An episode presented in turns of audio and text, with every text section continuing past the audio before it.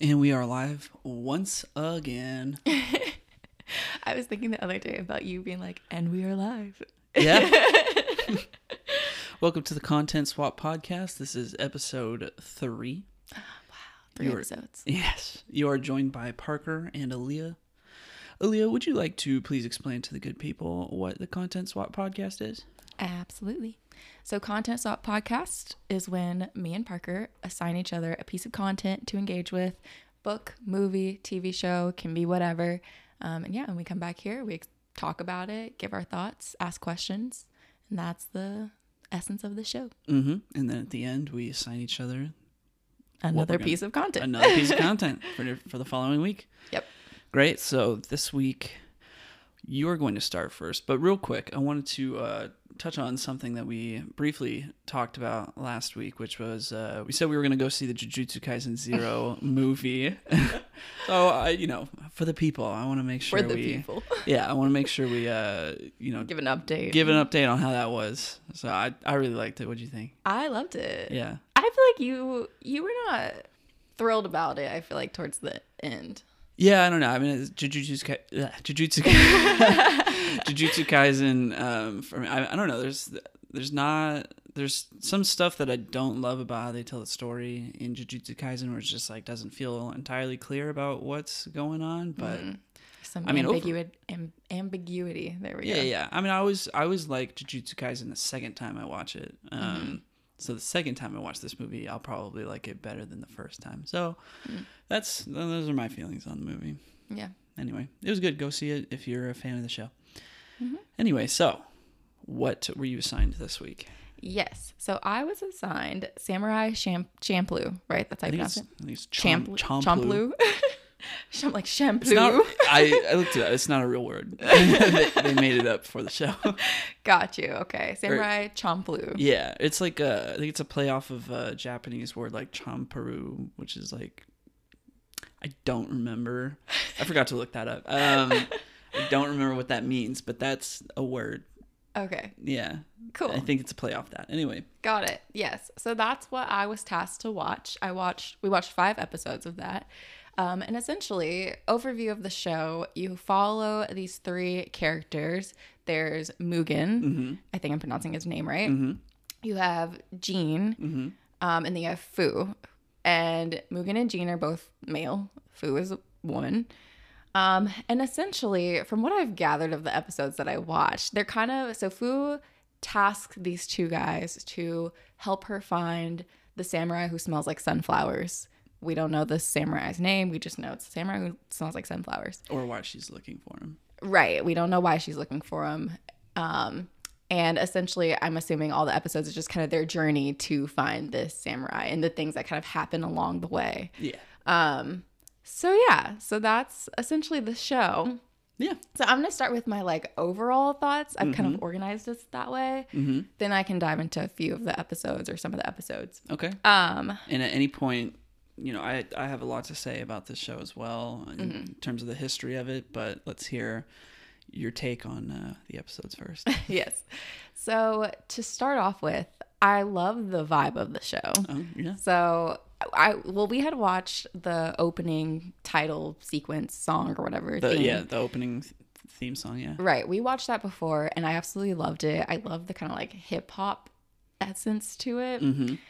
And so when we started the show, and this is what I looked up, you were like, don't look up anything. And I was like, I have to know this. Oh. So okay. this is what I looked up. Um, because immediately when I saw it, I was like, this reminds me of the Boondocks. Like it's it gives me Boondocks vibes. Oh. Yeah. And so then I was like, okay, I knew because I knew the Boondocks was kind of like inspired by anime, the dude who created it. Right. Right. And so I was like, I Googled it. Literally, the first thing it says is like the creator of the Boondocks was inspired by Samurai Champloo, Champloo and What? yeah, and Oh. Cowboy Bebop. And I was like, I knew it. Literally, like they are so similar in so many ways. Um, and so I really loved that because I do love the Boondocks. I think it's hilarious. I never knew that. Um, yeah, both Samurai Champloo and Cowboy Bebop were directed by the same guy, um, Oh. Shinichiro Watanabe. Those are like his two most popular works. Wow. Okay. Cool. Yeah, I had to know that. I like, I, I was like, why are you looking this stuff up? I You're not supposed to look anything I up. was like, I feel like you're not gonna look this up, so I need to know for myself. yeah, yeah. yeah. Um, no, fair, fair enough. yes. So I really loved that. Uh, another thing that I really liked about kind of like the style of the show, and I don't know if they did it in all the episodes, but in the very first episode, when they would transition to like a different scene, it would be like, a, like record a record scratch. scratch. Yeah, I, I took note of that too. Yeah. I Yeah. really like that. Same. and I wish they did it. Did they do it in all the episodes? I can't quite remember. Or was it just that first one? Yeah, I, I remember when I was watching the second episode, I was like, oh, they're not doing the whole record scratch thing in Mm. this episode. So I, it might have, I don't know if it was just that episode or if it's like only specific episodes where they do it. Yeah. I Yeah. could see how it could be like maybe distracting in the rest of the season. Yeah. But yeah, definitely that first episode, I was like, this is dope. It's a great, yeah, it's a great opener. yeah. Um, sorry, I'm like blinding you with my iPad. It's okay. Um, I'm trying to think of other kind of like overarching things. Um, so based on the episodes as like an overview, hmm I did find the show to be a bit slow. Yeah. yeah. Um, and there's so many in every episode you're introduced to so many new characters or like so many actors and whatever's going on that I would get really lost in like what exactly was going on, who Oh, was right. who. right. Um, and I'll talk specifically about an episode where I was just like totally lost and like what is going on. Yeah. Well, I think that was a two part episode. Yeah. Yeah. I mean, even I kind of was struggling to explain all of that to you, but that's not, Yeah.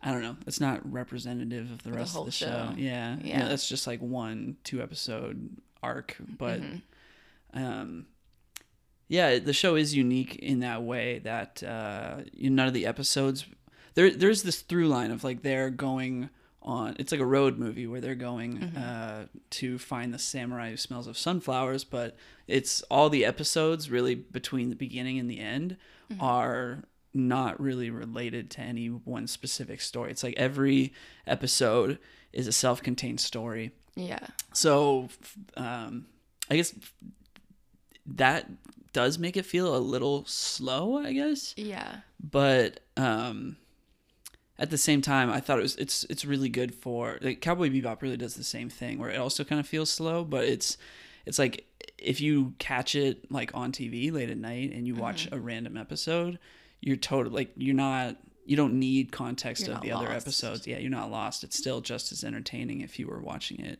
like, you know, episode to episode. Yeah, and I think I didn't like pick up that it would be kind of like self-contained episodes until um I think it's episode 2. Is it episode 2? Episode 2 when they're like that one dude who got his arm chopped off. It's like what's Right. his name? Rio Giro, Giro or something like I, that. I mean, he's in that one episode. Yeah. I don't know his name.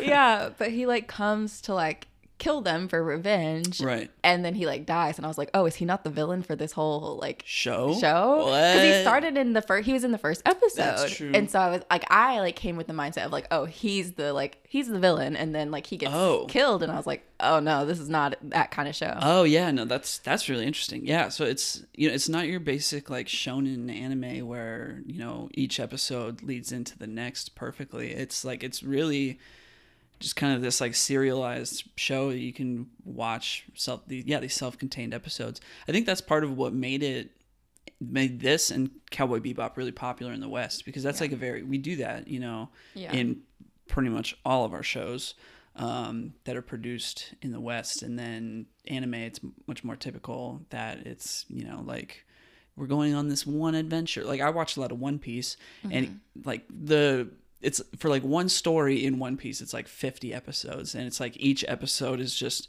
telling That the arc. same continuous arc. Yeah. Whereas this is like no one arc, one episode, which Yeah. I I really like. yeah it does keep things interesting i guess um so yeah so those are just kind of like my overall thoughts i also we watched it so we watched it dubbed Mm-hmm. i would have loved to watch it sub Really? I think it would have added so much more. I do not like for those who don't know me or don't know my interest in anime. I watched everything subbed. I do not like dubbed for some reason. the only Okay. thing that I am watching dubbed is um, Sailor Moon. Right. Well, yeah, that was.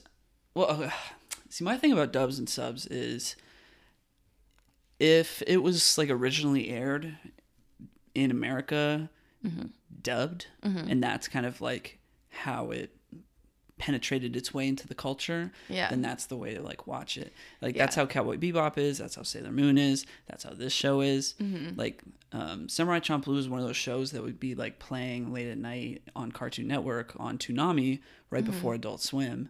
Um, and like those for me, those were like the good old days because like all the voice actors that are in all of those shows at that time are kind of like like they're all kind of like spread between all of this like the same projects together.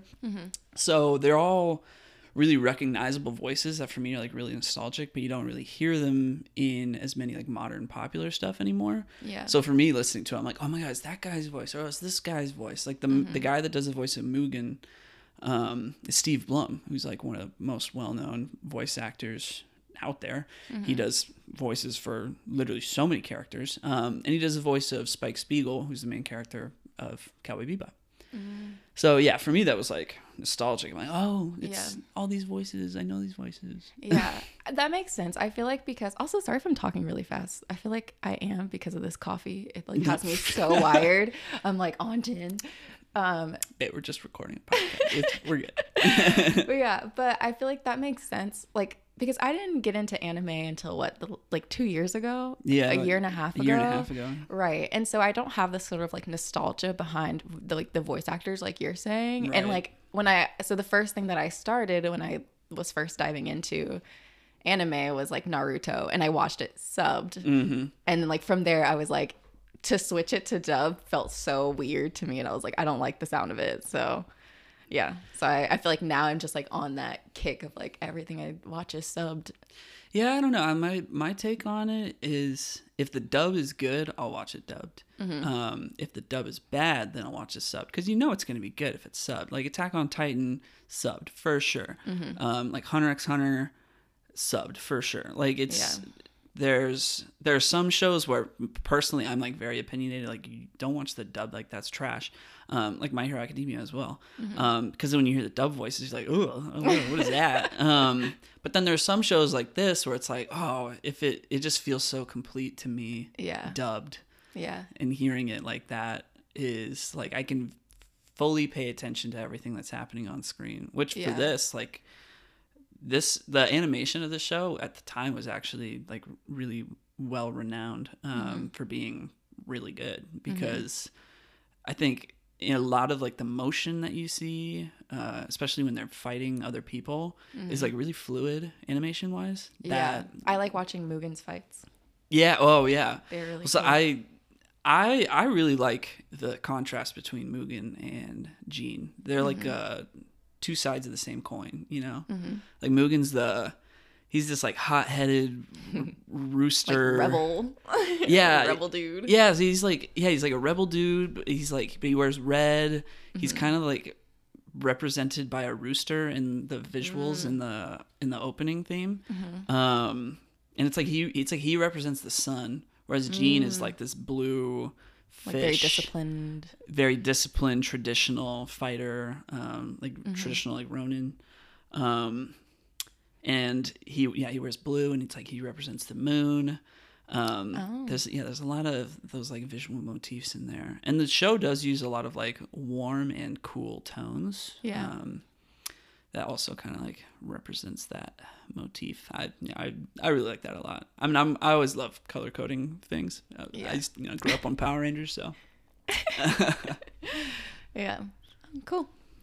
Um. So yeah. So I'm gonna dive into some episodes of that. Ugh, words. Is that okay? yeah. Um, Or do you have anything else you want to throw in before? I mean, we- I have so, I have a whole bunch of notes of things to on like my thoughts on the show, but I mean, if you want to, yeah, if you want to dive into the specific episodes Okay. of like what happened. So this is the first five episodes we watched. Yeah. Yeah. So okay, I take it away. I'm curious what you want to say. Um, so the first episode is when we get introduced to all these characters, obviously, because it's the first episode. Mm-hmm.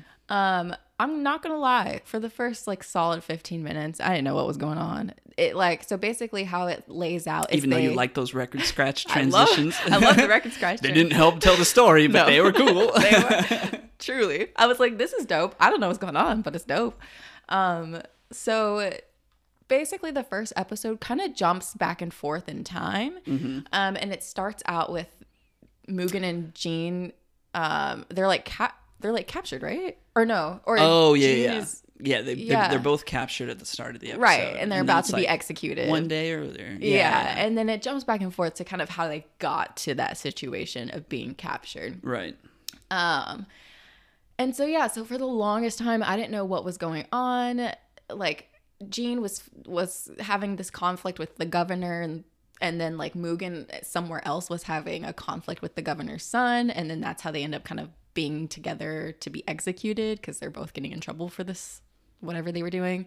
Um, and along the way, they like meet Fu, and that's when she like propositions them to help her. Mm-hmm. mm-hmm. Um, but yeah, I was just like very confused on what was going on, and by the end of it, I was just like, okay, so we're going on a trip. That's what I got from that. on a trip, That's yep. what I got from that episode. I mean, it is. It is. Yeah, just like one very long trip and all the hijinks in the middle. yeah, yeah. So that's, I mean, that's essentially pretty much all I wrote for that episode because I was just like, um, yeah, I mean, you lot, don't even. but- yeah, you don't even need to. to further than that. elaborate. Yeah, that's the whole episode. Yeah. So going into episode two, this is when we have the conflict with Ryu Ryujiro. Re- yeah, Ryujiro. Ryujiro. Um, and he was in the first episode. I think Mugen had cut off his arm, and so he's back to get revenge. This is the episode where I decided that I loved Mugen. Oh yeah. I was like, I mean, when I saw him in episode one, I thought he was really dope and like really cool. But this episode, I was like, this boy is a player. Like, Oh my gosh. he's so funny. And this the show is a, is more adult than I thought it would be. Oh, it's super adult. Yeah, I did not- I It's, was not prepared for that. Adult, yeah. Like the language, everything like that. They're like Yeah. swearing and like yeah. yeah, yeah. That so that took me by surprise, and I feel like this episode's where I kind of like realized that.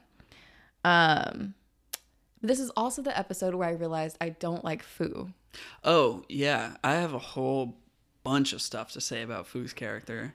Yeah, Uh, you go ahead. Like, Oh, I want to hear your thoughts. Well, so okay, so I mean, the show does such a good job because like clearly the the two males, Mugen and Jean, are you know like they're they're samurai. They have swords. I guess Mugen's probably not really a, considered a he's, he's considered like a vagrant outlaw. I guess.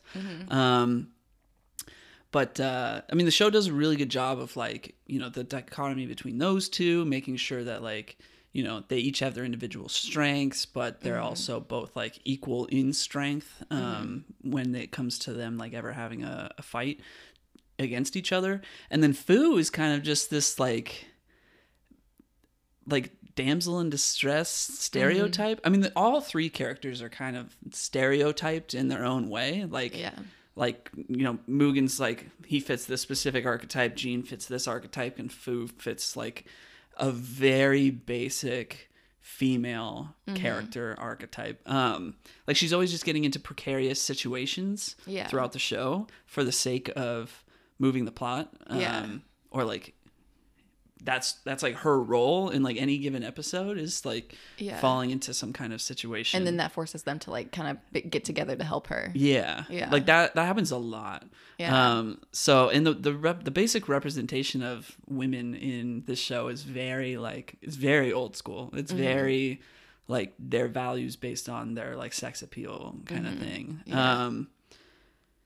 Which I mean, it does. This does all take place in like Edo style Japan. So I guess that's like it was kind of like that at the time, but um, it's not like a show like you, you know Demon Slayer now, Mm-hmm. where it's like yeah we've got these characters with like swords and whatnot, and it's like you know old school Japan, but Yeah. like we've got powerful female characters too. I love the female characters in Demon Slayer. Yeah, or you know, whereas this, it's like Mm-hmm. it's like oh yeah, these two dudes, they're the strong ones, and then there's this girl that just falls in into all the wrong situations Yeah. all the time. Yeah, Yeah. I yeah, I found her very annoying. I was like, oh my gosh.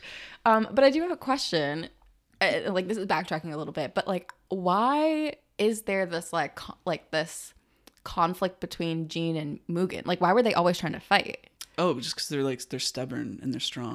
So it's just like a competition of like who's the best. yeah. Okay. It's like it's that's constant throughout the show. okay.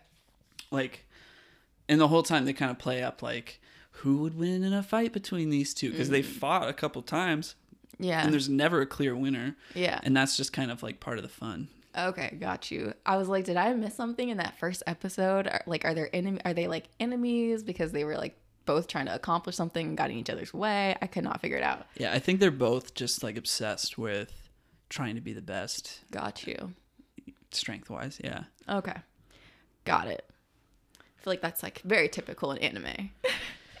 i mean yeah Okay, got it. So, yeah, that was pretty much episode two. So, going into episode, I don't even know if I really explained episode two, but essentially that was it. Ryujiro is trying to get revenge. They beat him. Onwards they go. So, episodes three and four, this is the really confusing kind Yeah, of it's a- arc. it's a two episode arc yes. part one part two Right. And it's basically um these two like yakuza gangs Mhm. that are like fighting each other and Mhm. then like Mugen, Fu and Jean kind of get in the mix of that in various ways. mm-hmm. And I will say I do like so I like in the show everybody kind of does their own thing and then it somehow ties in together. yeah And I do like that because I like to see like, oh, what's Mugen up to while Jean's doing this while Fu's doing this. yeah Um, but at the same time, I think that's also to its detriment because I would for like I would get lost in what everyone was doing and like especially in these two episodes, as part one and part two. yeah I was like, so what? Like I kept asking you, I was like, I don't like what is Mugen doing? What is Jean doing? Like, yeah there there is a part in i think the part two of that arc where there's oh gosh i mean there's so much to explain of like what's going on but Mm-hmm. um essentially there's like a there's they're deciding how to settle things between the two yakuza gangs with uh with like a dice rolling game Mm-hmm. and then mugen just like busts in at one point Yeah. because he's like he was mugen was helping one gang jean's helping the other gang um, and then they like find themselves in the same situation. But then at one point, Mugen's like, "I'm I'm out. I'm not gonna help these guys anymore because you know I'm just trying to be strong." Um, that's his whole Yeah, his whole his- character. his I'm whole just thing. doing he's, whatever. he's stubborn. He's just trying to kick butt, and he's using like breakdancing moves as part of his fighting style. like he literally he fights just to, because he can. yeah, and he's he like, fights. why he's not? like he's like a monkey. He's just like on his hands. He's on his feet. He's doing flips and things. He's- It's great. Anyway, um, but yeah, he just busts into this dice rolling game, and he's like.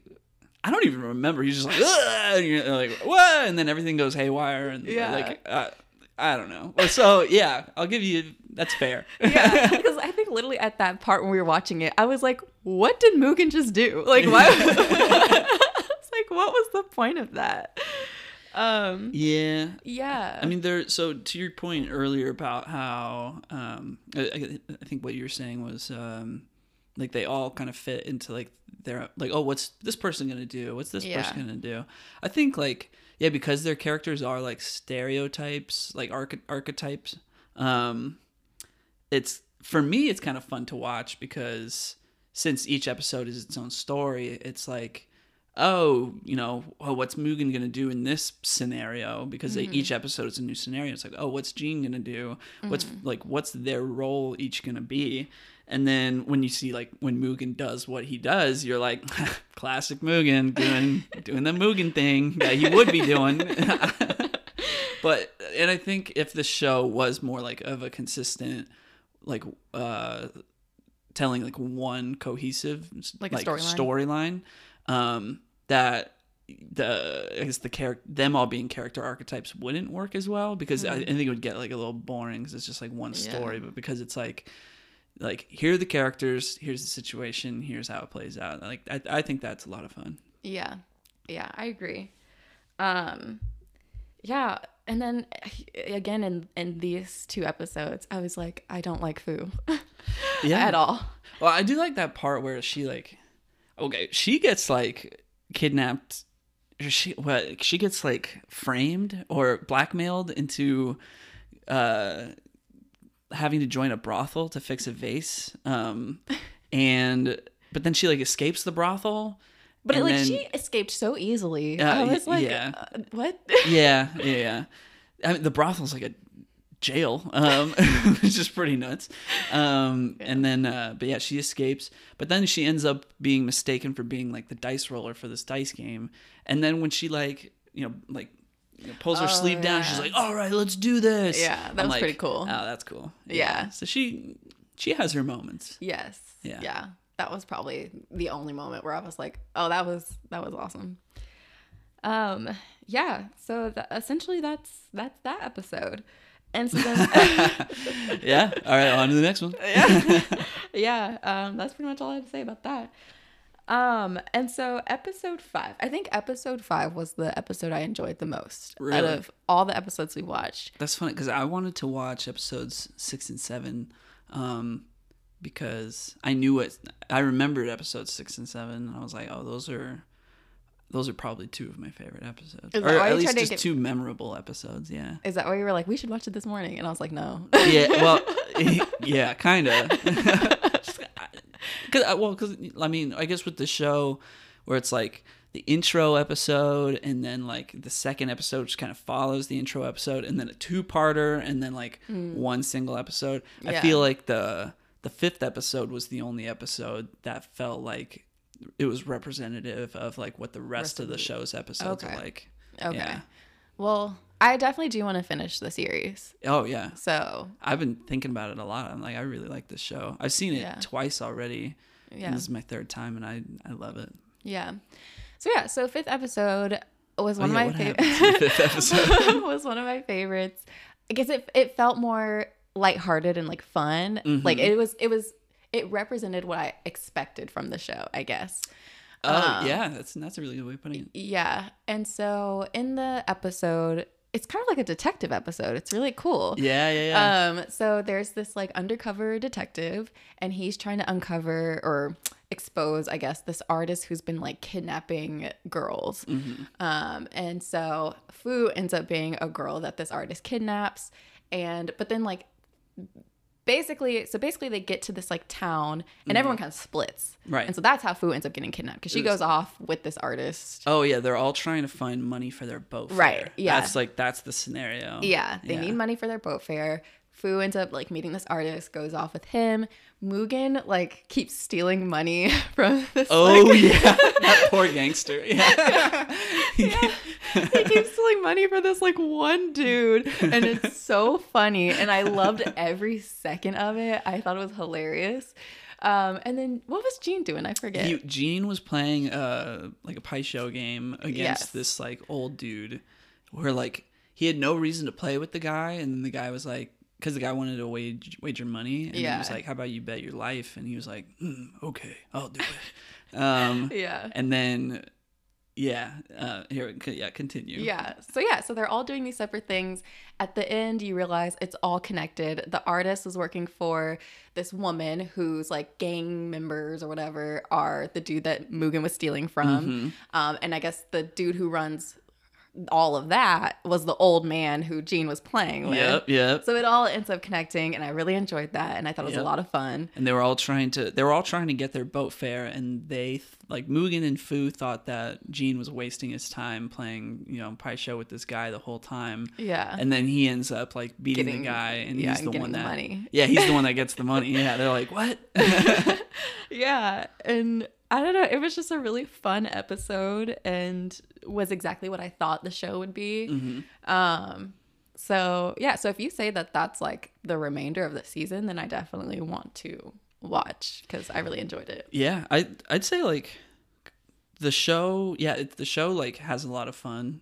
Yeah. Like it's just a fun show to watch because there's a lot of humorous moments but then also there's there are some episodes where like they play into like a lot more like tragic themes. Um so you know it can it's it can be Mm-hmm. lighthearted and silly and then it can get a little a little deep. Yeah well yeah well that's pretty much all my thoughts for the show like i said i definitely want to finish it especially since it's just the one season right yeah yeah i Yeah. mean it's it doesn't even feel right to say season it's like that's just the limited show series. yeah Yeah. Yeah. So I liked it. I liked the vibes. I love that the Boondocks was inspired by it. yeah, yeah, yeah. um, and yeah, I thought it was cool. All right. Well, so I have some like factoids about the uh, about the production of the show, and as well as like some other stuff that I just think about the show.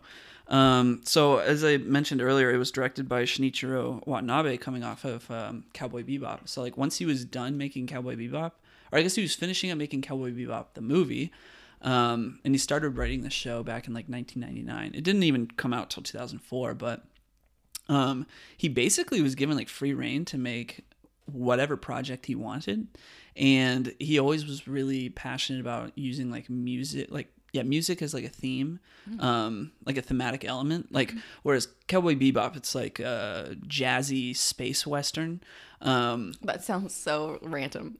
but it's fantastic. It works so well. Yeah. Um, and then Samurai Champloo is this like hip hop samurai road movie. Um, but so, uh, it wasn't. It's one of those few, like so few anime that is not based on any prior material. Like you, most anime we watch is like there's a manga that came before it, and the anime is just adapting that manga. Samurai Champloo, Cowboy Bebop, both of those projects were just like spawned from nothing, uh, which I I think is really cool. But then as a result of that, um, when they were making the show, they um, they didn't know like how it was going to end like while they were making it. They like hadn't even decided like certain elements. They just knew like you know these are the characters these are the situations let's write that. They spent a lot of time working on it and they like introduced like a bunch of like new animators throughout the process. But like that kind of like unstructured approach to them making the show and not even knowing how it's going to end is incredibly unheard of in anime production. Like that just doesn't I think that just doesn't happen at all, really. Um, so it's it's very unique in that in that regard. Um, yeah, but then also like the the music that they use. So like the the opening and the ending, two are both of those songs. I think are just like so iconic for me. Um, I just like I just love listening to both of those songs. The uh, the first song is it's like a Nujabes song. Uh, Nujabes being like, as I mentioned in the last episode, he was kind of like the godfather of lo-fi hip hop music, which like everybody listens to lo-fi now, but back in 2004, you know, nobody knew what that was, and he was kind of like the guy that was like making it. Um, he's this uh, Japanese dude. His name was Jun Seba, and then if you just flip Jun and flip Seba, you get Nujabes. Um, wow. yeah. um, but yeah, for me, it's like some of the best music in any show because it's just, it just like adds so much and it's so unique. It's like this mashup of hip hop and samurai, um, which I think like no other show, like just watching the show now is like, it feels unique and refreshing and very original and it was definitely that way at the time but for it to be 18 years later and it still feels refreshing and original i think says a lot. Um so yeah. Uh, but though on the topic of Nujabes, i do want to say that um he did die in a car accident in like 2010 2011 which kind of sucks yeah. Oh.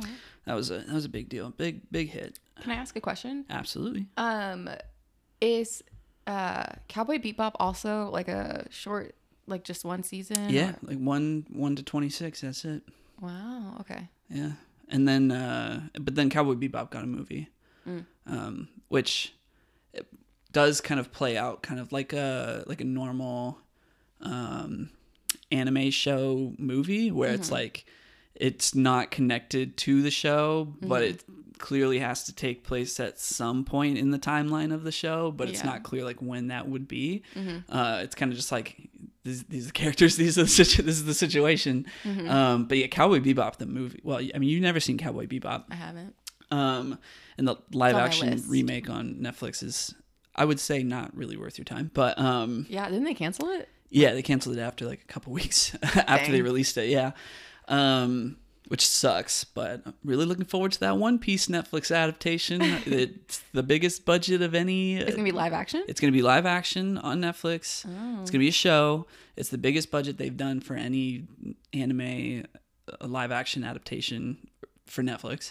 Um, though I'm not sure wh- how big of a market that is uh, at the moment. But um, yeah. Yeah. it's the biggest budget they've. d- They're building like full on pirate ships and, and whatnot. Anyway, um, that's beside the point. But uh, yeah, Cowboy Bebop, fantastic. Very similar to Samurai Champloo in that you know the episodes are all very self-contained. You can watch in any order you want. It's and it's a lot of fun.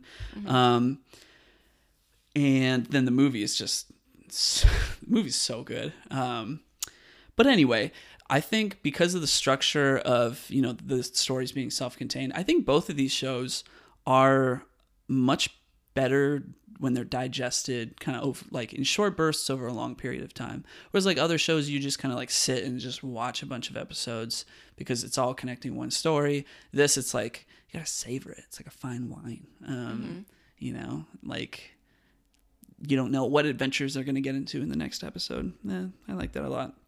And the final thing that I want to say is that um, I like that they kind of have in Samurai Champloo, like uh, because it takes place in the Edo period of Japan. This, they kind of give you like some history lessons along the way. I I don't know. You noticed that in like the the artist episode, they're kind of going on this whole thing about how like this painting that Van Gogh saw inspired like his whole line of art about um, sunflowers. And so there's a whole bunch of like random history that's kind of thrown into the show, despite the events of the show not necessarily being like accurate situations that would have happened Yeah. in that time period. It's like it still gives you kind of this like Japanese history, which I think is really fun. Yeah, I thought that was really cool. I didn't know how accurate that history was. Oh well, not like- the yeah the, the Van Gogh thing is probably not. It was it was Yeah. it probably was. I I didn't even look into it. Uh, it probably Yeah. was accurate that he saw an image that inspired like these sunflowers, but Yeah. like the sh- the way that the show like Made it. produces that Yeah, it's like image is like through that character. story of that episode is like that definitely did not happen. yeah, but don't they do it like in the in the first episode? Don't they like have a disclaimer about like the historical events like in the series or whatever Oh. is like inaccurate or something like that? yeah yeah but i mean i guess just kind of like the culture and Yeah. like the the way that like um i don't know like public executions and like just the way that like the policing system works and all of that is i think for the most part representative well not completely but like that secret agent guy uh, but yeah, there there is there is some if you I mean if you're smart mm-hmm. you can figure out what's like actually Yeah. teaching you something and what's just there for fun. yeah. Yeah. Got you. Cool. Yeah. Anything else? I think that's it. All right. Fantastic. So next up Woo! I feel like you're so okay. I want to preface this. Okay. This is this is an explanation to the listeners. Parker was writing his notes for Mary Kate and Ashley. I kid you not, for like an hour this Yep. morning. Yep. I I mean I wrote movie so the, the movie's New York Minute, Mary Kate and Ashley 2004. Um, I wrote a lot of notes. I usually write a page of notes yeah. for whatever we're about to talk about. For this, I wrote like a page and a half, and Yeah. there's so much of it that I wanted to make sure that anything I talked about was concise. So I, I put it all in my notes app um, so I could look at it and have it as a reference on my phone because there's so much to go through Yeah. with this movie. Um, Yeah. Can I give some facts really quick before you even dive into what it is and everything like that? I mean, yeah, go ahead. Quick fact. So, like you said, this is New York Minute 2004. I wanted to confirm this was their last movie. Oh, it was. It was, yeah, it's the last thing we see them in. Um, and in addition to that, it was only their second theatrical release, the first being It Takes Two. Um, so they Oh. only had two movies that were actually released in theaters. This movie did not do well in the theaters. Uh, surprise, surprise. yes. Um, but I wanted to just give that information because it is, it's the last thing we see them in. Okay. Like ever? Yeah, they were done after this. Wow. I mean, does not surprise me. So, okay. The first thing I want to say about this movie before I even dive into the plot, um, do you remember that time when Andy Richter stereotyped all Chinese people by speaking in a very messed up Chinese accent for a Mary Kate Ashley movie? Because I sure did not. I told, I warned you. I said this movie has problematic things This- in it. So many problematic things. It's rampant. yes. Um, wow. but and they even call him out in the movie. They- yeah, they, they do call him out in the movie. Okay.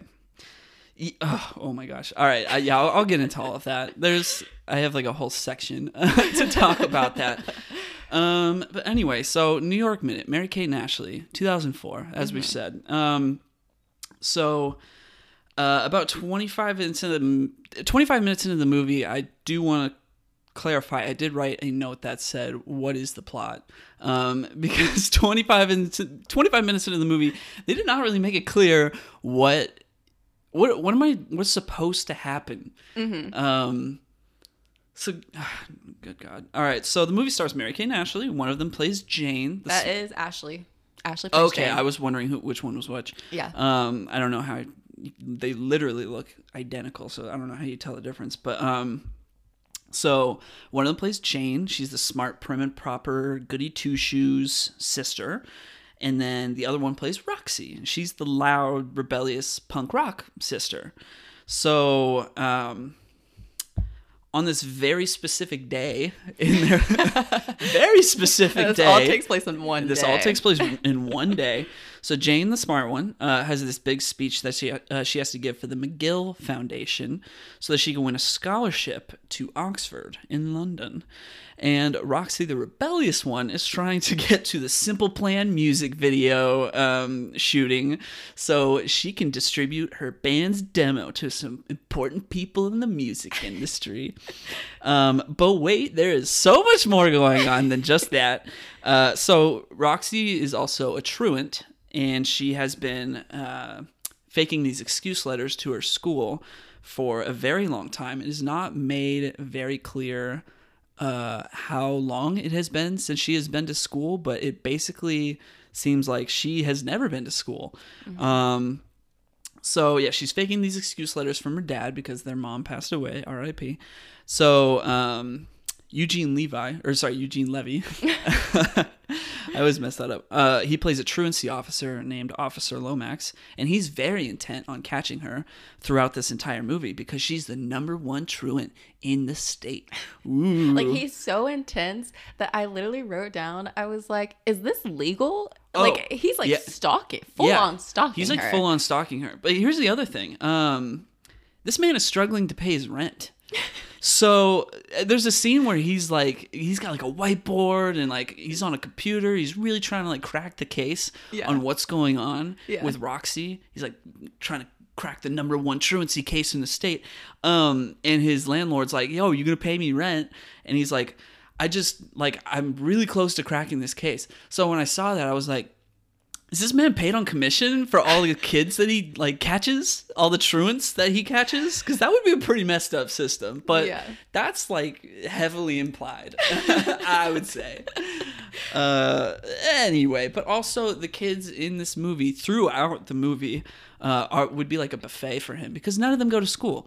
All of this takes place on a school day. This like the movie makes sure that you know that this all takes place on a school day and there's a ton of like teenagers in the movie Yeah. um and then any uh, any young people in the movie that we don't question why they should be in school uh, are college age, but more on that later. uh, so, at the very beginning of the movie, uh, as I mentioned before, we find out that their mom died. Their dad's a doctor, and Jane, the smart one, has been playing the mom in the house, and she's you know she's being very responsible because somebody needs to be responsible because Roxy's not going to do it, right? Um, but there's this part that I, I noted where sh uh, Jane very quickly fixes her dad's tie as he's about to head out. That for me played out like way too like intimate and wife like. It really kind of creeps me out. Um, do you know what I'm talking I about? I know exactly what you're talking Yeah. about. Yes. I was like, what? Whoa, okay, that, all right. Honest, there's so much going on in the movie. I let that roll right off my shoulder. Oh yeah, I'm like, you know, well, there what? is so much Yeah. to call out in this movie. So Yeah. Um. Anyway, the Jane, Jane and Roxy are on a train heading to New York. Uh, but Roxy can't pay for her train ticket.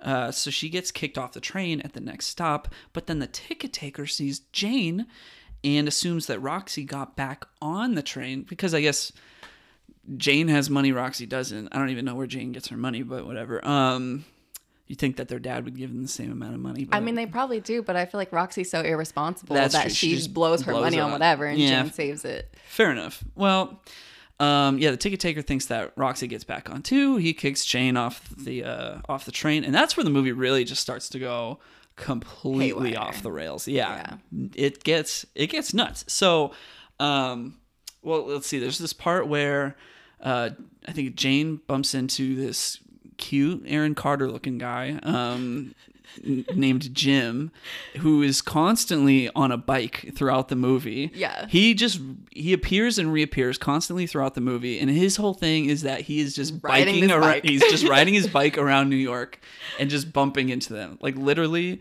we have no context for anything that he's doing ever. Yeah. He's just some college age huh, uh, guy on his bike. I think he like is like a delivery person or something. Sure. He, I, okay, when I looked up the movie, it like said he does his job is like something where he delivers things, I guess, on his bike. I don't know.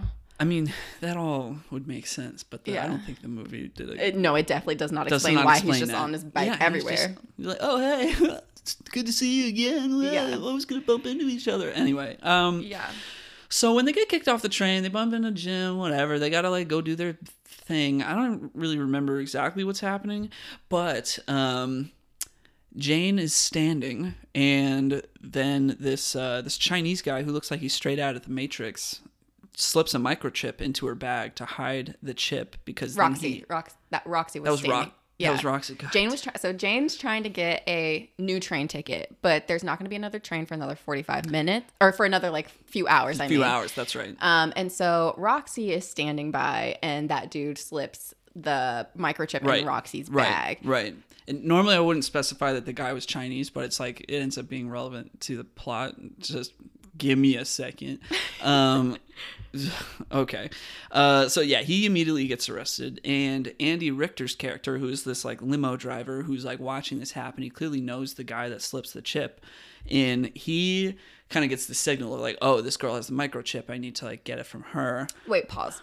I want to explain why the dude slipped the microchip in because that's it. So, like, basically, this was like a, a meetup between Andy Richter and this dude to exchange the microchip. Yes. And so the dude ends up, the police come and the and the dude's getting caught by the police. So Right. he slips it in her Yeah, bag so that Andy. Richter can come in and get the chip from her. Yes, exactly. Mm-hmm. And we, at this point, we don't know what's on the microchip. It's just like, ooh, clearly something's stolen. Ooh. um, so Andy Richter sees Roxy, and he's like, "Oh, I got to go get it from her." And he walks up to her in slow motion, and there's some horrible CGI doves that appear out of nowhere, which is fantastic. Yeah, it's it's fantastic. But like, oh my, okay, so.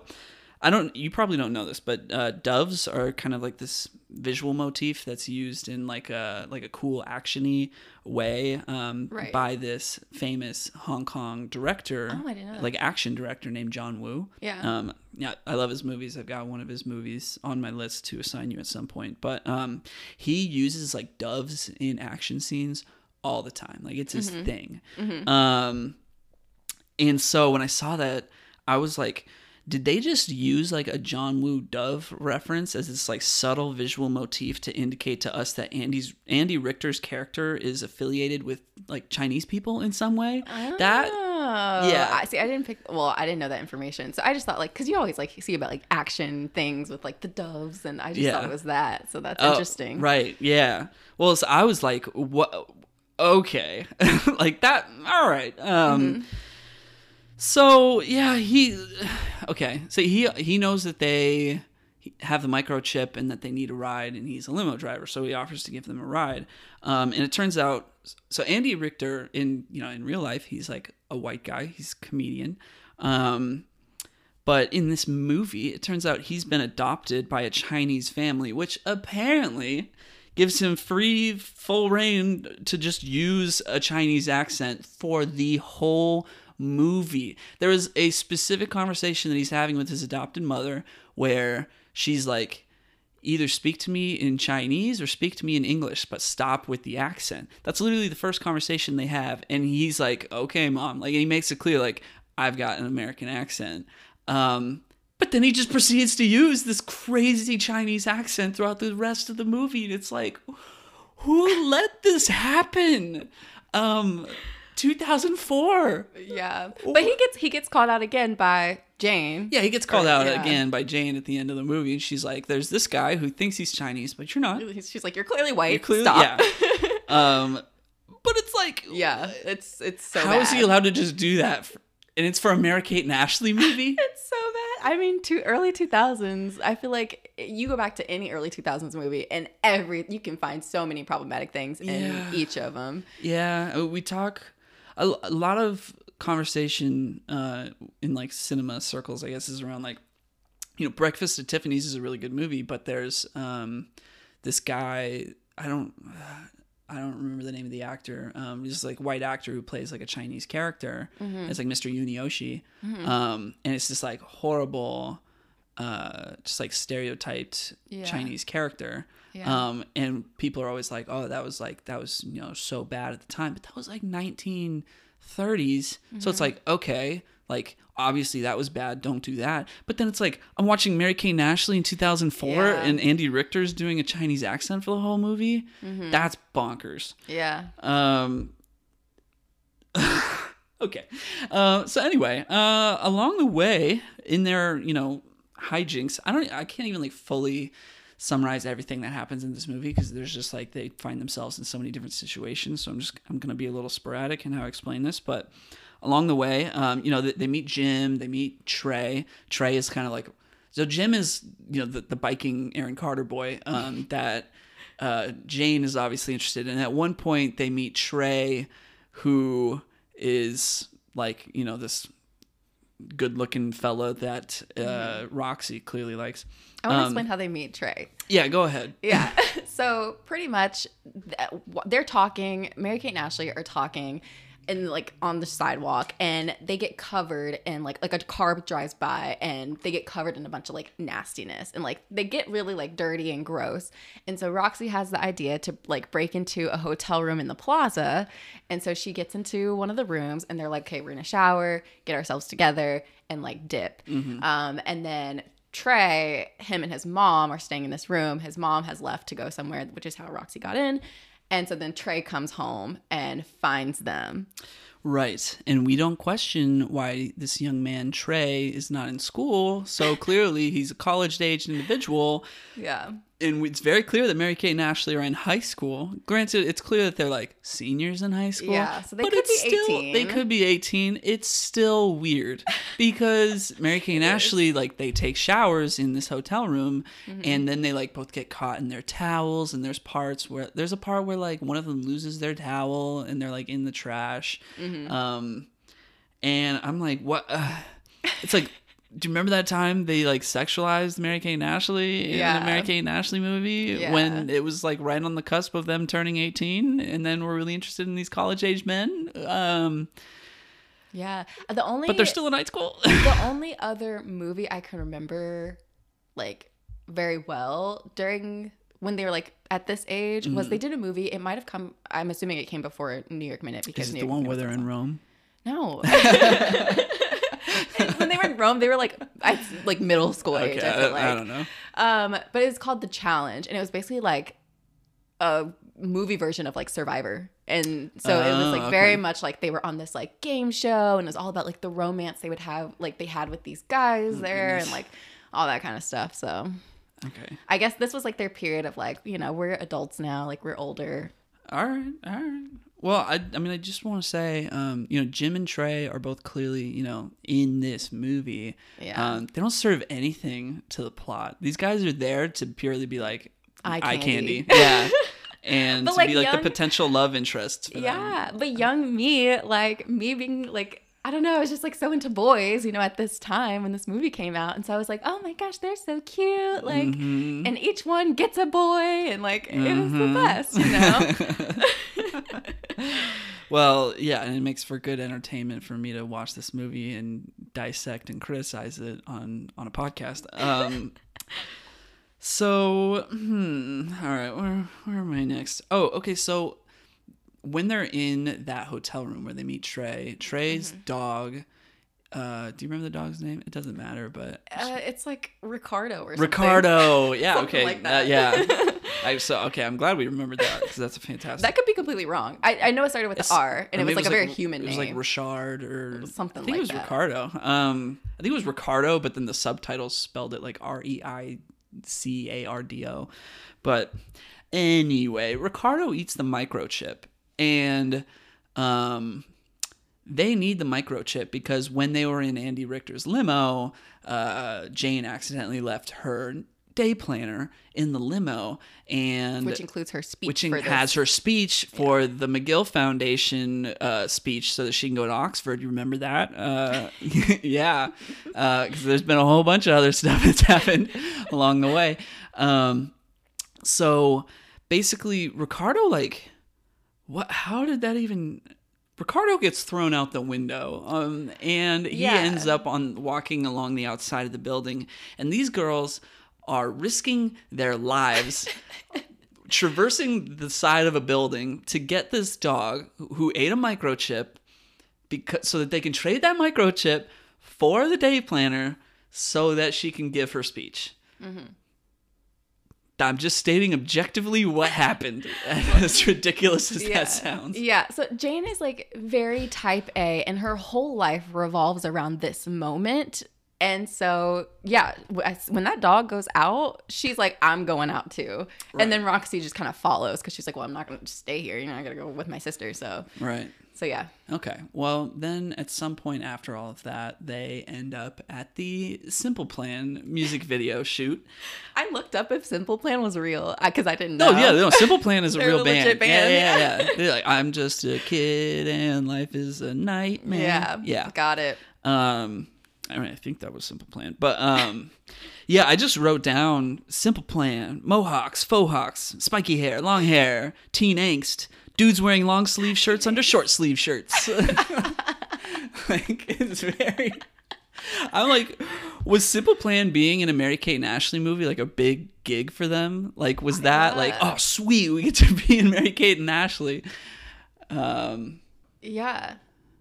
I so I looked up because I was like I feel like there was this time period where so many early 2000s movies had like a band cameo. Like you had like Sugar Fly, wait, Sugar Ray, Sugar Fly, Sugar Ray, Sugar Ray. Sugar Ray, who was in like Scooby Doo, and then there's I Oh, literally like, I wrote down yeah. a list because there were so many just like movies. So you have Sugar Ray that's in Scooby Doo. You had Bowling for Soup and Crossroads. You had Blink 182 and American Pie.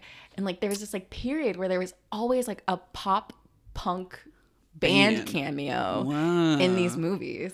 And New York Man is just one of them. S- simple plan. They got in on the Mary Kate and Ashley money. Uh, okay, well, all right.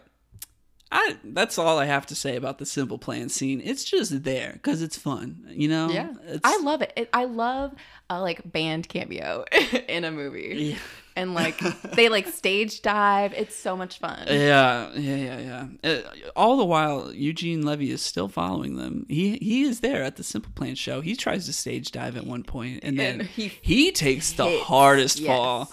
I'm like, yo, we need stuntmen react uh, corridor crew on that on that stuntman it because yeah, because I'm like that's that was a hit Yeah. that guy took. Um, yeah, both. it both did not look like a dummy at all. Yeah, both Eugene Levy and Andy Richter are like following. So the whole Yes, the whole they're movie, they're them the both trying to get them. movie. Yeah. Um, so at one point, the girls they come out of the sewer. I think when they leave Simple Plan, they are like, "Oh, let's hide in that tent," and they jump in the tent, and it turns out that tent was covering a uh, a manhole. Um, and so they end up in the the water main. I think it was. It was not exactly the sewer, but still still bad. Yeah. Um, they come out of the sewer and they stop at a, a barbershop called the House of Bling, which is owned by like the most hospitable bunch of black people, and they literally help solve all of Mary Kate and Ashley's problems. And I I thought that was like a really fun scene. But there's but there was this montage. There's this montage where they're like making them up and like you know Yeah. they're like oh you can't leave my barbershop looking like that I need Looking you a mess. looking like a mess. Yeah, I, I need you to, uh, you know, we got to spice you guys up. And um, so there's this montage where they're dressing them, the, them up in these different outfits. Um, and like at one point, I think Ashley or Jane Roxy. Who knows? One of them um, has like an afro, and she's like Yeah. She's like dancing, and like everybody else is like dancing around her, and she's doing these like little moves, and I'm like, what? This is just not what I expected um, out of this movie. You know? I gotta say, looking back on this, I'm like, this, this is such a weird scene. And also, there are problematic moments in the scene. right. But I mean, this movie is full of stereotypes. yeah, yeah. Um, but I gotta say, when I was a kid, that was my favorite scene in the whole movie. Not only because I thought the outfits were so cool, like I don't know, it was just it was just a fun. I like I loved any kind of makeover scene, Mm-hmm. and like they're putting Mary Kate and Ashley in these like outfits that they would never wear, and it was Mm-hmm. just so cool to me as a child. But yeah, but again, it, it's got its problematic moments. Yeah. I really dislike when they first go into the the it's called like House of Bling. When they first go into House of Bling, they're like scared. And I Mm-hmm. Right. and I hated that. Right, right. They're like, "Oh, we need to like get out of here." Like Right. and then I think one of them says like, "Oh, we're not in Kansas anymore." Like Yeah. Oh, yeah. Yeah, Yeah. yeah, and That's I- yeah, I partly why I wanted to bring this scene up in the first place. yeah. Yeah. Well, at some point they they leave there. Some other stuff happens, but there, there's this part where they get upset at each other, and they're in Times Square, and then they walk away from one another, and literally.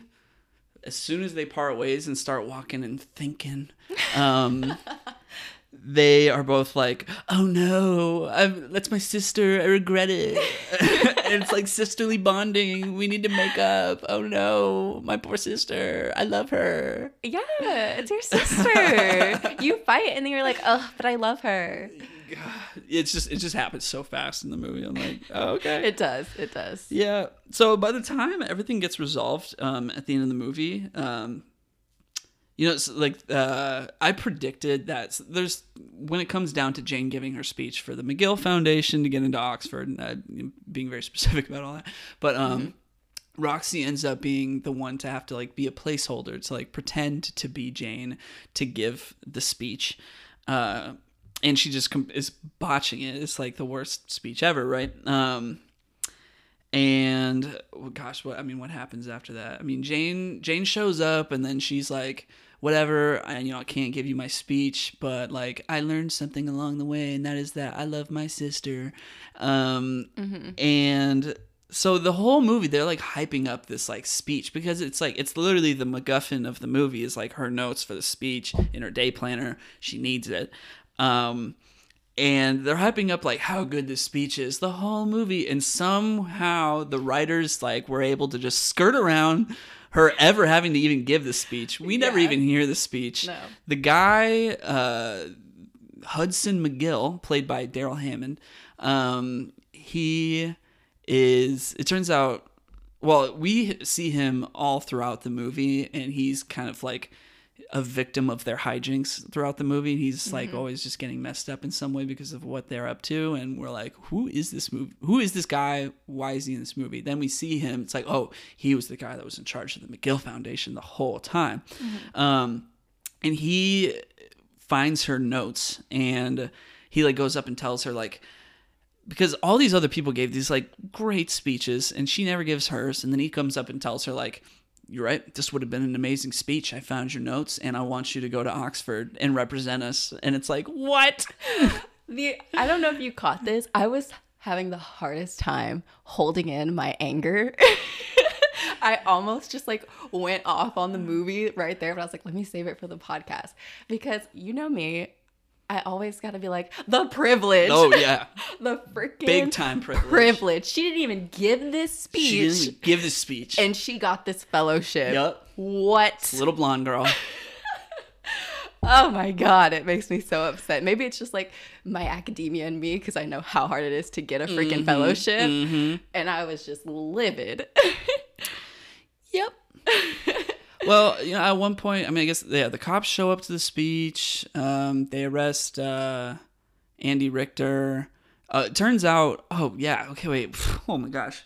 Uh, at one point, Jane gets like kidnapped or something by Andy Richter, and she's in like a holding cell um, in Chinatown. And you find out that what's on the microchip is a bunch of like uh, illegal like music, music and, and yeah, pirate yeah pirated music and movies that like aren't even out yet.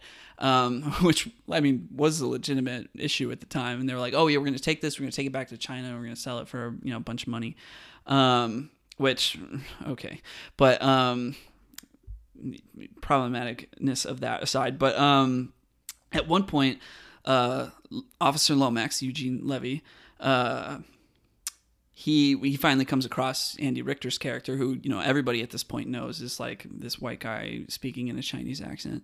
Um, he refers to Andy Richter as Odd Job. He's like, you know, hey there, Odd Job. Um, and which is actually reference to a very like a short and stubby henchman character from a James Bond movie called Goldfinger, who was also played by a Chinese guy.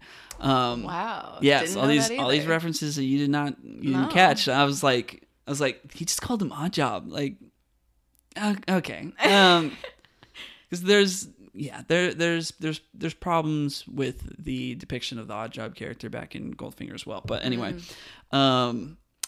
So yeah, and then at the end of the movie, everything works out. You know, Mm-hmm. Jane is gonna go uh, to London, gonna go to Oxford. Uh, her and Jim are in a happy relationship. Uh, but Which wait, like, oh yeah, oh oh yeah, no no, like I'm gonna get there. oh yeah, uh, um, he comes up to her and is like, "Oh, I'm not gonna be able to like, you know, we're, we're gonna like, I'm not gonna be able to make it out to London." She's like, "Oh no," and then he's like, "Just kidding, I'm gonna transfer schools and be with you," and it's like.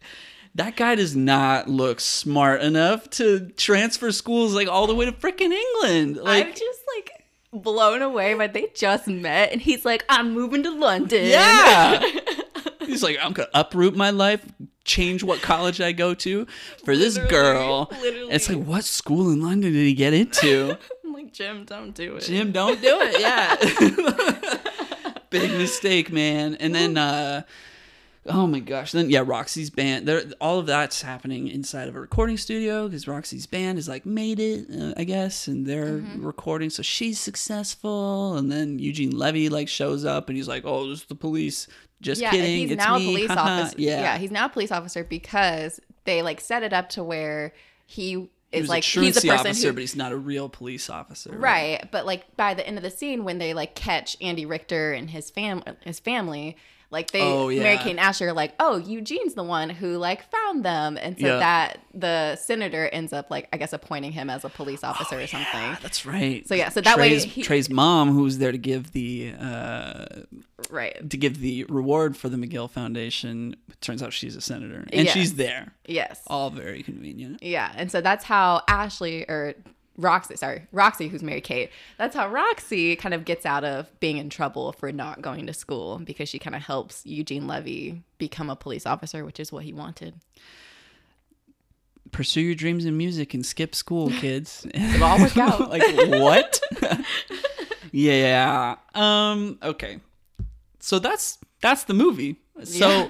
I just want to say, uh, this movie does open with like a dream sequence Mm-hmm. where Jane, the smart one, we've established at this point, um, she's having a nightmare about botching her big speech the next day, but none of that is made clear yet. Like we don't know any of that, so she's kind of in this like narrow, cramped hallway that's kind of shaped like a clock, and it's kind of trippy, and people are coming out of the doors. And so I don't, I didn't know like what is this movie even about at this point. This is literally the first thing that we're seeing.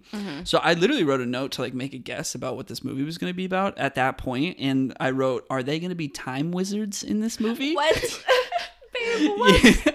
but well, because I don't know anything. I'm like, oh, do they But work? time wizard? yeah, do they work for some kind of like secret time wizard society? And she's like, oh, this not this door, not this. Exactly, like some time wizard TVA thing. I was like, whoa, Mary and Ashley, this Oh could my be gosh. interesting. And it's just not that at all. It's just like that's just a dream. I feel like that was like a theme in a lot of early 2000s movies because you think of like Bring It On. It also starts with a dream, dream sequence where, um, what's her name? Kristen Dunst Kirsten becomes Dunst, yeah. like captain, but then she's like naked when she like cheers, and then it's like a, a premonition, I guess, of what's to come. Yeah, but I could have watched that and been like, yeah, this is gonna be a understand cheerleading movie. yeah. yeah. This, I was like, oh, so it's not a time wizard movie. Um, but then 25 minutes later, I was like, well, I still don't know what this movie's about. That's funny. uh, okay, so yeah, that's everything I have to say about this specific movie. But I do just kind of have like some basic Mary Kate and Ashley related questions. Yeah. Um, So, do you think movie plots were written like with sorry, were movie plots like with twins in them written specifically for Mary Kate and Ashley or do you think they were just cast in every movie that had twins in it? Um, that's a good question. I they weren't the only. T- I mean, you had like Tia and Tamara, which I I feel like Tia and Oh, Tamara and kind of came yeah. a little bit after Mary Kate and Ashley. And they were like older than them too. Yeah, I feel like Mary Kate and Ashley had their own brand, Right. And like these Oh, yeah, yeah. movies were like Mary Kate and Ashley movie, like they're specifically for Mary Right. Kate and Ashley. Okay, Um, that makes sense. yeah, because I I wrote a note that you know like their Mary Kate and Ashley as a brand Mm-hmm. spawned so many like shows, movies, cartoons, and even video games. Yeah. and like, I yeah, I was just like they're they had like Their ex- clothing lines, everything. yeah yeah their Mm-hmm. their existence is responsible for giving like a lot of people jobs, which is like I gotta respect that. they still have their own clothing line. Oh, I'd say I They're didn't even know they're that. like huge in like the fashion industry. Oh, okay. Or See, like I once they finished that. movies, they Yeah, like became think I knew huge in the fashion Yeah. industry. Yeah. Okay, okay. Um, yeah, I mean, like it just the yeah, just the sheer amount of jobs that, that, that they Yeah. that they were able to give people. So with that in mind, with the whole brand, uh, it probably was that they had like the Mary Kate and Ashley writer team or something. Like, all right, what's the next project? What's the next Mary in? Kate and let's, Ashley let's thing? write it up. Yeah, Yeah. That's that's probably how that played out. Um, okay, and then you're a bit more of a Mary Kate and Ashley expert than I am. I mean, I did grow up. I, I owned a lot of like Mary Kate and Ashley VHS tapes. Um, Yeah. in my you know VHS closet that I would watch from time to time. So I, I have seen some Mary Kate and Ashley stuff, but I don't think I've really seen any of their movies other than this and It Takes Two. Um, but in, in It Takes Two, they like they're both young and they like they get swapped with each other. It's like they're from different families, but then they s- switch with each other. Um, and they never fully clarify in that movie why they even look exactly the same. But um, but in this movie, they have a- few of those like twin mix up moments as well. So my question is, um, do they always do the same twin look-alike mix-up gimmick in like every movie that they're in? Is I feel like no. Okay, so my in terms of like my Mary Kate and Ashley history, so I started my obsession. I never watched Full House ever. right? Um, but my like love for Mary Kate and Ashley started with their You're Invited series, which was like these VHS tapes of just like them and they were like themed. So like it'd be like Mary Kate and Ashley, you're invited to a sleepover, and they'd have these little songs about these like things they would do at a sleepover, or like Mary Kate and Ashley, you're invited to a pool party, and then like it was like that. Um, then I got into Mary Kate and Ashley books where they were detectives, but they also had movies where they were detectives. I Um, I remember that. Yeah, I, I think it was it was called The Adventures of Mary Kate and Ashley. Um, so that's where like mine started, and I don't remember them really doing like a tw- like a twin switch up type of thing. It was just Mm-hmm. like two sisters doing things together, and it just made it like you, it was lovable because they were like they're twins. They're Yeah, like they're yeah, adorable little girls. yeah. Um. So yeah. So I don't, and I feel like in their other movies, like like they're the what is it called? Is it When in Rome or something like that? That movie. Is that the Holiday one where they go to Rome? Holiday in the Sun. Um, th- they're like kind of like middle school age years. Those Right. movies I don't quite remember as well. Um, so I can't really speak to those, but but yeah, but I don't think it was like a big plot in a lot of their movies. Okay. Well, yeah. So on that same point, um, you kind of you kind of talked about this, but um, do they? So probably not. But do they ever play the same? Like, do they ever play characters with the same personality? Because it's like in both movies that we've watched that were Mary Kate and Ashley specific, it's like they're polar opposites of each other. So yeah. I guess outside of this movie and or sorry, out you know, other than these movies, Mm-hmm. um, and outside of like you know those TV shows when they were like young, Mm-hmm. do you know of anything where they have the same personality and are like friends and don't like have Yeah. opposite personalities? I yeah. Again, I'm trying to like I'm trying to dig through the depths of my memory. I do think in a lot of their movies they are friends. It's not like they're like like they're like clashing like they are in this movie. Right. But they are they do have their different personalities. And I feel like in every movie they did, like they all have they both have a different love interest and like that, and so it's like they they're their own people. At what age did they start introducing love interests into the Mary Kate and Ashley formula? when they're like middle schoolers. I, It's weird. what? I mean, it's not that way. I, I mean, like you have your crushes. yeah, it's yeah, like yeah. that No, I, sort I know. It's, it's just like it, I don't there's just something strange about it. What? I guess I guess I'm just like framing it in this lens of having just watched this movie, which is like their last one, and it's like And you're watching it the as one an where they're like adult. I'm watching it as an adult, Yeah. but like and you know as we said in this one they were like 18 and there was that whole like sexualized weird scene and Yeah. so I think you tell me like oh, the middle school I'm like whoa whoa whoa, you're, I think because you're viewing it uh, like as you as an adult now and an Right. adult male Right. versus like I feel like their target audience was girls and like when you're a girl okay. and you're Yeah, yeah, you're yeah. growing up alongside Mary Kate and Ashley like you're also like oh I have a crush on this boy in school yeah of and course like I mean that makes yeah, sense yeah every every show does that you know Yeah. it's just yeah.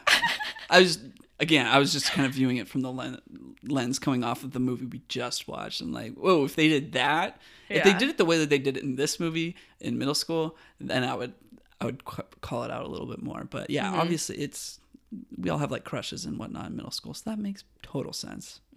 And I want to clarify it not to say that boys can't enjoy Mary Kate and Ashley movies and understand it. Yeah, for sure. I'm just saying for you specifically. Okay okay.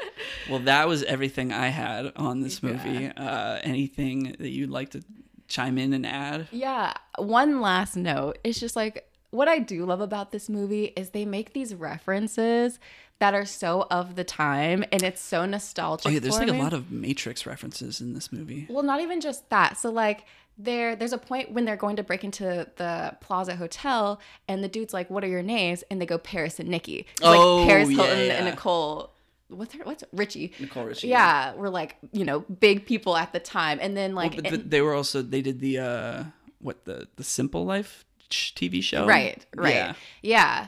Um, and then in uh, when Roxy's kind of giving this speech for Jane, Roxy quotes Avril Lavigne. She's like in the great Avril Oh, yeah. Lavigne Steen, and like she just gives the lyrics to "Complicated," and it's so funny. And then yeah, you just have these like little like thrown in things. There's a lot more in the movie. There's a, a Bob Saget cameo. okay yeah that's right yeah. Like what how how did they afford like Eugene Levy and Bob Saget Well, I and mean, Bob Saget was in Full House, so Yeah, like yeah, yeah. But like, why this movie specifically? Why bring Bob Saget in for New York Minute I'm in wondering if- comparison to any of their other projects? I'm wondering if it's because they knew it was their last thing they were gonna do in terms of like the entertainment industry movie TV Okay. show wise. And so it's like a little like throwback to like their first thing of like Yeah. Full House. And it's like let's throw them in there. It's nostalgic and yeah, it's like now you're seeing like Bob Saget and like Mary Kate and Ashley as, you know, older. right, right, right. Kind of had this like interaction for a very brief moment. All right, okay, okay, okay. But yeah, but yeah, I don't know. I just I really loved that and I mean, don't get me wrong. I kind of like. Kind of like you said about Super Mario 64, like don't get me wrong, but like I really enjoyed watching this movie. That was a blast. yeah. Um, my goodness, I mean, there's just so much going on. Oh, yes. but uh, I mean, again, lots of problematic stuff. Yes, for sure. hundred percent. That uh, yeah, you just watch and it's baffling to the mind how Mm-hmm. that was just like okay, Yeah. but uh, all right, it makes me like think it's like because like when you're a kid you're absorbing the, ab- absorbing these things without Right. knowing really what you're absorbing right. That's part of the problem. yeah exactly and it's like no wonder our society is the way it is because we're like getting this socialization Yeah. at such a young age Yeah. and we are thinking nothing of it we're Yeah. thinking this is funny like Right. haha. Like, oh, it's okay to use a fake Chinese accent. Exactly. Like. No. And it's you grow up and you have to pretty much unlearn these things. Yeah. And unlearn these associations, which is super sad. Yeah. Wild. What, a, what a crazy movie. Yep. Well, I appreciate you watching it. yeah. No, thank you.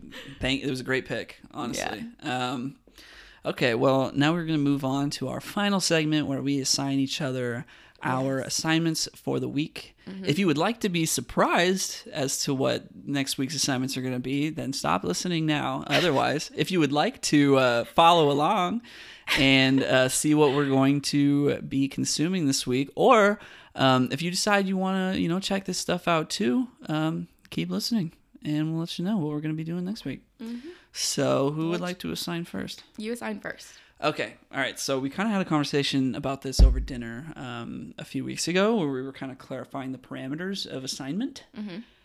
So I'm gonna see if you okay this. Um, I want to give you two movies. Okay. So the first movie is called The Room. Have you seen it? No.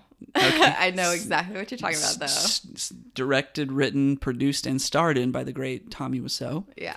Um, so yeah, there's the first movie would be The Room, Mm-hmm. and the second movie would be The Disaster Artist, which is the movie about the making of Mm-hmm. The Room, um, which stars like James Franco, Dave Franco, Seth Rogen, a whole bunch of people are in it. Um, Mm-hmm. and I think you would really like that movie, but you can't enjoy that movie without having seen The Room first. Yeah. And also, I feel like if you watch The Room, you just have to watch The Disaster Artist because like the two go so hand in hand that I don't feel like I could appro- like I could uh, assign them Mm-hmm. on two separate weeks. I feel like you know if it's just like it's all just got to be part of one big conversation that we have, which is Yeah. why in this case because we said it would be okay if it was like one movie and its sequel as long as it's under like a five hour runtime. So that's what I was Mm-hmm. Yeah. trying to see if you'd be okay with Yeah. saying assigning with me assigning this uh, matchup a few weeks ago, and at the time you're like, no, don't do that. But I'm like, no, no, no, I'm gonna do it. Yeah. so are you okay with that assignment? Yeah, that's totally fine. I haven't seen The Room, but I do. I've seen quite a bit of scenes, like specific scenes. So I'm excited to watch it like cohesively. Oh, cohesively. cohesively. Yeah. And then with the disaster artist too, it'll be yeah. it'll make for quite a conversation next week. yeah. Okay. I'm down for that. Sounds good. Cool. So my assignment to you is kind of a random thing. Okay. Um, let me know if you've seen it already. If so, I have a backup. But Okay. Uh, I'm a really big fan of the shows that Vice comes out with. Um, I've talked to you about kind of like that Action Bronson watching Ancient Alien show before. That's not what I'm assigning you. Um, and one of my favorite shows on Vice is Most Expensivest with 2 Chainz. oh yeah, yeah. That's not what I'm assigning you either. oh, Instead, I'm assigning you a Tyler the Creator show. It's just six episodes. oh. Uh, what's it called? Uh, I know the name of this. Wait. Uh, oh, I know the name. Uh, oh. Is it like something boys? Is- No. No. Uh, tra- No, no. I'm like Trailer Park Boys. No, no, no. Oh, um, you're talking. You're thinking of. I think their Adult Swim show. Um, It was that one called. Oh my gosh, it's escaping me. I've seen that. I've seen the Yeah. this the episodes, but no, it's not that. This is something different. So this show is called Nuts and Bolts. Oh, I've never heard of this. Yeah, it's basically Tyler the creator learning more about things that he is interested in. So like the first episode is like stop motion, and there's all these. And then one episode's like breakfast. Yeah, And it's Tyler the Creator. And it's Tyler the Oh, creator. that sounds like a lot of fun. it is a lot of fun. Um. So yeah. So that's what I want to assign you. okay. Totally out of left field. I love that. Yeah. All right, cool. I'm very excited. Okay, so you hear that, listeners? Uh, It's gonna bother me what this other Tyler the Creator show is called.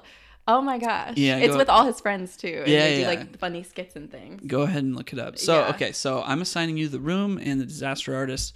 Uh, the Room, I'm pretty sure you can't really find it streaming anywhere. Um, so I actually bought a DVD a week ago of it. Oh my gosh. Oh yeah, I was very dedicated to this assignment. Um, the DVD is about eleven dollars. The Blu-ray is twenty-two dollars. So these are the only ways that you can legally watch this movie because It's the only way that it's legally distributed. Um, Mm-hmm. The Disaster Artist, I think, is either streaming somewhere or you can watch it on Amazon Prime. But do you know where to watch uh, Nuts and Bolts? for the- Yeah. for the, good listeners. So what we can do is we can buy the episodes from Amazon Prime, or we can like we can sign up for like a little free like trial thing like a on Stars on trial or Vi- something? well, not on Oh, it's Stars. Vice- Vice yeah, trial, so it would be on like we go on the Vice website and Okay. you can like watch a few episodes for right. free. So if anybody's trying to watch those too uh, before next week's episode, go check them out on Vice. Yeah. All right, great. That's the end of the episode. One second. Oh, never mind. We were talking. We're thinking of Loiter Squad. Loiter Squad. Yeah, I love Loiter Squad. Trailer Boys, not Trailer Park Boys. Loiter Squad. Got Loiter it. Squad, yeah. okay. All right. So Thank no, you not for that one. that up. But we're not assigning that. We're doing Nuts and bolts. Mm-hmm. All right. That's the end of the episode. Yay! See you next time. See you next week. Bye.